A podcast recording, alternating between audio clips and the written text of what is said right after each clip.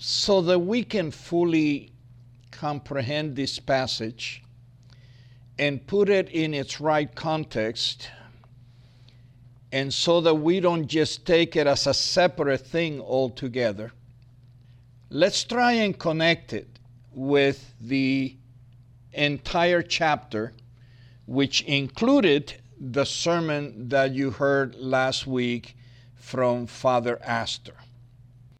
We are talking about, or we're taking our message from last week and this week from chapter 18 of the Gospel of Matthew.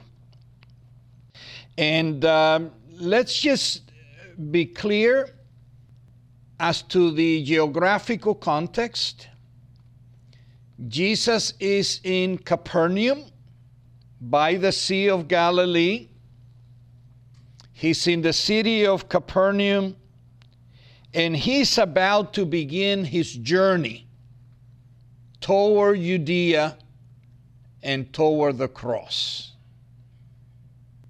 And if you remember, the cross is the highest symbol and the higher position of forgiveness and reconciliation and redemption and unity between God's people and God Himself. So Jesus is about to begin his journey toward the cross and toward Judea. I have shared with you that the whole Gospel of Matthew is divided into um, four or five major sermons of Jesus beginning with the Sermon on the Mount, and then followed by the sermon on sending out the disciples into their first missionary journey. The last of the sermons uh, of Jesus in Matthew we find in chapters 24 and 25, where Jesus preaches a sermon on the end times. But we are now on the third of the sermons of Jesus, a sermon that I would call, or I remember it at a sermon on dealing with humility and dealing with who is greater in the kingdom of God and dealing with one another is it's a very personal sermon to the disciples. And as I said, humility is actually the foundation of this sermon of Jesus. Humility, if you, if you pay attention to this whole 18th chapter, and let me share with you what I have shared before about what humility is. Let's describe fully and want you to think about what this word humility is. Humility is not. Humility is not thinking less of yourself. Humility is not thinking less of yourself. Humility is thinking of yourself less. It's not deprecatory, it is not humiliation. It is not you punishing yourself. That is not true humility.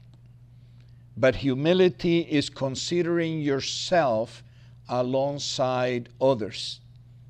And it's about thinking of yourself less and sometimes thinking of others as greater than you and acting in such a way that others are lifted up as you, as a good servant of God, serve them.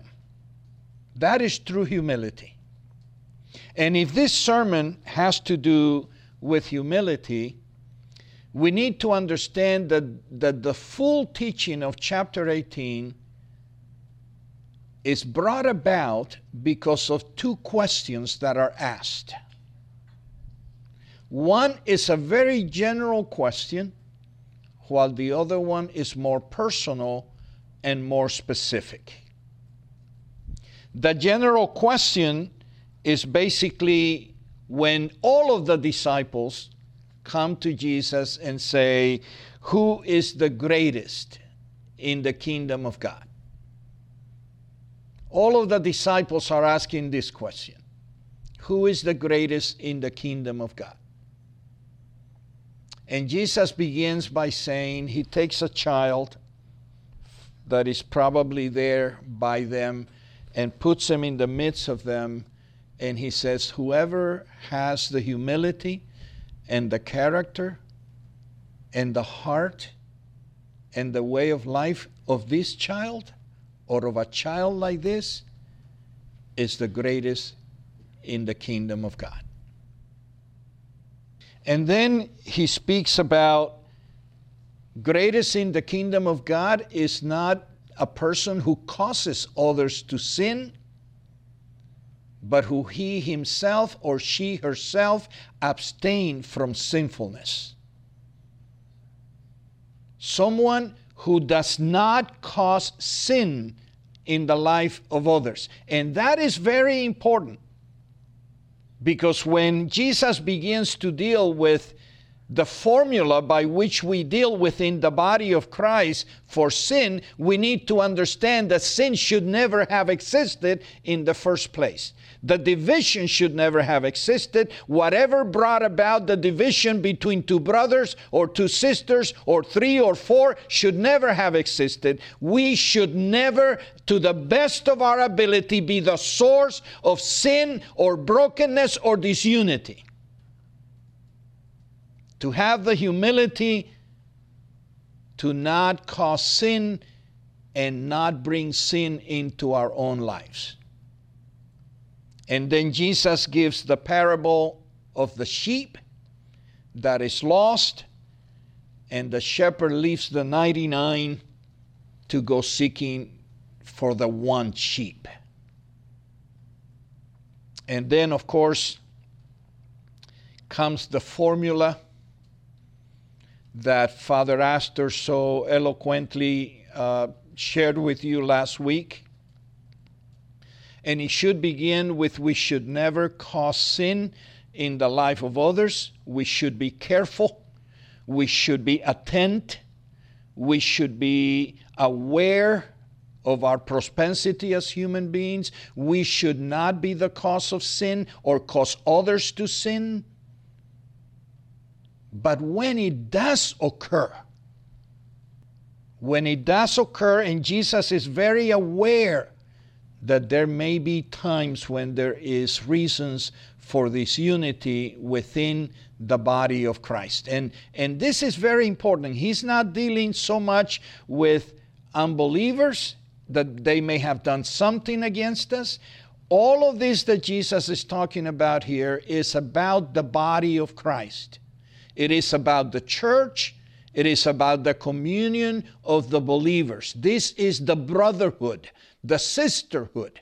This is all of us together.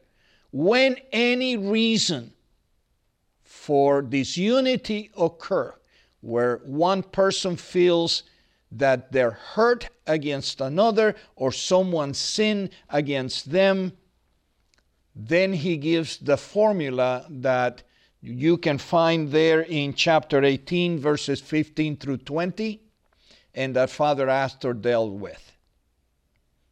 Number one, if you're if you know and are aware that your brother sins against you, or if you are the one that committed the sinful act or the disunity, you are the source of that disunity, you are to go to your brother, just between the two of you. You go to your brother, you go to your sister, you go to whomever it is that you have a, a, a reason for distancing and disunity. And you have to go to your brother not for the reason of winning over them, not for the reason of embarrassing them, not for the reason of getting them to cave down and bow down and ask you for forgiveness, but you go to your brother or to your sister for the reason of gaining that brother and that sister and embracing them back into the community and into your personal community of your heart. You go to your brother, just the two of them, and you deal with whatever was it that happened. And then there is the question of asking for forgiveness and the issue of granting forgiveness. If that doesn't happen at that level, then you bring two or three mature believers from the church, not from outsiders, not the courts, but you bring other mature believers that can come and help you bring about the reconciliation with that brother or that sister. And Father Astor was very good at explaining that aspect. And then, third, if even that attempt doesn't work and the disunity is there, then you bring it to the church, you bring it to the pastor, you bring it to the board, you bring it to the church, and then the pastor or the board may end up bringing it to the entire church.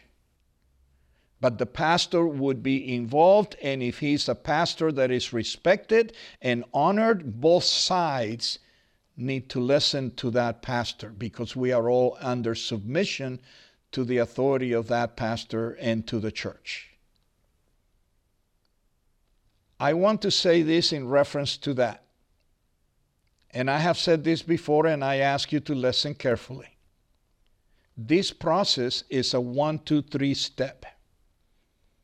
It's not a three, two, one step. It's not a two, three, one step. It is a sequence of events for the purpose of maintaining whatever the cause was of the distancing, quiet, secretly between the two people. If it eventually becomes public, it is a necessity. Don't bring to me issues that you should be dealing with with your own brother and sister. Don't jump the gun in bringing additional people before you have had the opportunity to deal with that brother and sister. Because if it stops there, then nobody else needs to know about it. You have gained your brother or your sister. And certainly don't come to me, please. Don't come to me and involve me in something that could have been dealt with at level one, at step one. Learn to love one another. Learn to honor one another. Learn to respect one another. And if that doesn't work, then you go to step two, and then eventually step three, and if necessary, someone could be asked to leave the church out of disobedience and disunity in the body of Christ. But that's what Pastor uh, Astor, this is what Father Astor kind of led us through uh, last week. Uh, today, I want to deal actually with the second question, the more specific question. The question that Peter brings to Jesus himself. And let me, let me say a couple more things before I even get there. There are four things that are important. One is that the act of reconciliation always have something to do with repentance and forgiveness. Repentance is necessary in our relationship with God. We need to repent. We need to say, Father, I have sinned against you. I have done this. I have done that. And the Father then says, I forgive you, my child, my son, my daughter. And the same thing needs to happen in reconciliation between brothers and sisters. There needs to be an acknowledgement that I have done something that has hurt you, or you have done something that has hurt me, or there's a misunderstanding that we can clear. And then there needs to be that I'm sorry, I did that. I'm sorry I said that. I'm sorry I misunderstood that. I repent of what I've what I have caused. I'm sorry. And repentance is not only saying, I'm sorry, repentance also involves an idea of change of conduct. A turnaround, so that if you indeed did something against your brother and sister, you change the way you do things so something like that doesn't happen again. If you tend to joke with people and hurt people through your joking, stop making jokes that seem to hurt people. If, if, if you tend to gossip and you think it's innocent gossip or, or whatever and it hurts people, then you have to stop and learn to control your mouth.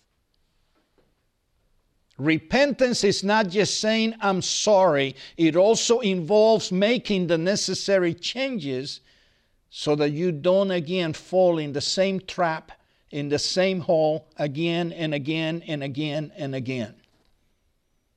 And of course, receiving the words, I forgive you, is essential in the act of reconciliation and in the act of unity. So the idea of repentance and forgiveness are essential, as is the unity within the body of Christ. The unity among the body of Christ or within the body of Christ must be reserved because our testimony says to the world that we are one with each other and we are one with Christ and we are one with our Heavenly Father. If the church becomes a source of disunity, how are we a living gospel? How are we living stones? How are we trying to reconcile others to God when we are not reconciled with our brothers and sisters? The idea of repentance and forgiveness and unity is essential to the body of Christ. And that is why we have to deal with it and not just brush it under the rug because our unity is essential to who we are as the church. Number three, it is essential because we cannot really forgive those outside the body of Christ without forgiving and reconciling with our brothers and sisters. And we have enough teaching for Jesus as to how to deal with repentance and forgiveness uh, with unbelievers and with those who hate us. I mean, Jesus has a lot to say about that, but here he is talking about the body of Christ, and this is essential. And I want you to understand that this is connected to the prayer that Jesus taught us to pray, what we call the Lord's Prayer. And we say, Father, forgive us our sins just like in the same way, in the same manner as I forgive the sins of others. And the reverse of that would be if I am not forgiving of others' trespasses against me, don't forgive my sins. And that is not what we want. So the idea of forgiveness is attached to us forgiving others. So let me then return a little bit to Peter. So the first question is Who is greatest in the kingdom of God? Verse 1 of chapter 18. And then in verse 21, Peter himself, maybe for personal reasons, he comes up to Jesus with the question Lord, how many times should I forgive my brother who sins against me? The rabbinical teaching, the rabbinical teaching had indicated that you need to forgive your brother or your sister who sins against you three times. Peter, in a way, is being super generous from his point of view. He's going above the limit. He is being holier than holy. Is it okay if I forgive my brother seven times? And then Jesus responds to him not seven times, but 77 times. Or some other translations have it as 70 times seven times. And I want to remind you that the number seven is the number of perfection in the scriptures. The number of perfection, the number of completeness, such as, such as on the seven days of creation and so many other places where the number seven appears in the scriptures. It is, it is known as the, the number of God, the number of perfection, the number of unity. And Jesus' response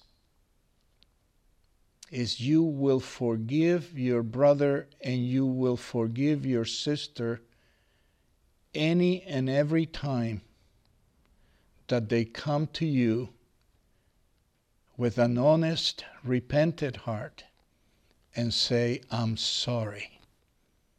I have sinned against you. Forgive me. You are to grant forgiveness. Now, I understand that this concept of forgiveness is not as easy as sometimes it sounds. I understand that this issue of forgiveness can be very complicated at times, but it is complicated only because of the level of the trespass. There are some trespasses that are very simple and very easy to forgive. And there are some trespasses that are so painful and so difficult and so hard that some people have a great amount of trouble with the idea of forgiving. We need to acknowledge the elephant in the room. We need to acknowledge that forgiveness can be very difficult at times, and I understand that. But I also want to say that forgiveness is not always so hard. Forgiveness is also very simple. It's a decision in your heart. It's a decision to set yourself free and to set free others who may have hurt you for one reason or another. Forgiveness, in a way, is setting yourself free, bringing healing upon your own mind and your own heart and your own spirit. And it is setting free that person who may have hurt you from their sin, from their trespass, from the pain that is caused to everyone, for the shame that sometimes is brought upon people Forgiveness is simple in the sense that you are setting free yourself and others. Let me give you a very quick illustration, and I'm not going to spend a long time on it, but it's an illustration that has always been very important to me as I deal with this issue of forgiveness, and you can apply it any way that you want. But I remember reading the story of two monks. And these two monks were traveling from one monastery to the other. And these uh, two monks uh, have made vows of celibacy and poverty and, and other vows that sometimes they make. And part of their vow of celibacy is that they would not not just not have sex with, uh, with another woman, but that they would not even touch another woman. As these two monks are walking down the road to the next convent or to the next monastery, they meet this young woman on the road who is trying to cross a river, a puddle, really not very deep but she is very afraid of the water and she asks the monks for help. The younger monk approaches the young woman. She climbs on his back. He doesn't touch her, but he, she climbs on his back and he goes across this river to the other side. She dismounts, and then he just crosses over to where the older monk is. The older monk is angry, extremely angry, because this young monk has violated his vows and the vows of the community. So, any conversation they had had in the past, now it, there's silence among them. And they go and they keep walking, and eventually the young monk can hardly take it anymore. And he turns to his older brother and he says, You know, you're so angry with me. I don't know why. I don't know what I did wrong to you that you are so angry with me. I can see it in your face. I can see it in your demeanor. I can see that you are treating me incorrectly. And the, the older monk says, Yes, you touched that woman and you helped her across the river and this and that other thing. And he unloads on the young man. And the young man just says, Yeah, but I dropped her off several miles ago. You're still carrying her. Sometimes we carry the sins of others on our back out of lack of forgiveness. And by the way, if you have to count how many times you have forgiven your brother or your sister, you haven't forgiven. If you're keeping tally of whether you're getting close to the 77 or the 70 times 7, if you are counting, you haven't forgiven. Forgiveness needs to set you free and set the other person free. Yes, it's not as simple as that. I know that there are situations where you cannot become vulnerable again to things that may have been done to you. I understand that. But I just want you to know that unless you forgive, you're not free. You are slave of that condition that hurt you in the past. You're still carrying it on your back and on your heart and on your mind, and He will not let you be free, and He will not let you live the life that Christ has for you. And so Jesus tells a parable, not a very hard parable to understand. A king has lent a lot of money to a lot of people, and uh, he decides to uh, do an accounting and collect on his debt. And he begins, begins to collect and calling each of his servants up and said, I lend you this much and I want to get paid. And, and, uh, and the people, those that can pay, pay. Those that need a little bit more time. Uh, but there's this particular guy that owes him an enormous, enormous amount of money. I want you to consider that uh, a denarii or a few denarii are the salaries of one week's wage or one day's wage. And this man owes at what 10,000 talents? 10,000 talents equal to 100 denarii, and one denarii is the wage of one day's labor. One talent equals to 6,000 denarii. It's like saying, it's like saying that you owe me a dollar, but I owe God a gazillion dollars. I mean, the, the, the, the comparison between what he is forgiven by this king is nothing in comparison to what his fellow servant owes him. He's happy to receive forgiveness, but he's not willing to give forgiveness. He's happy to be released from his debt, but he's not willing to release his fellow servant from his debt.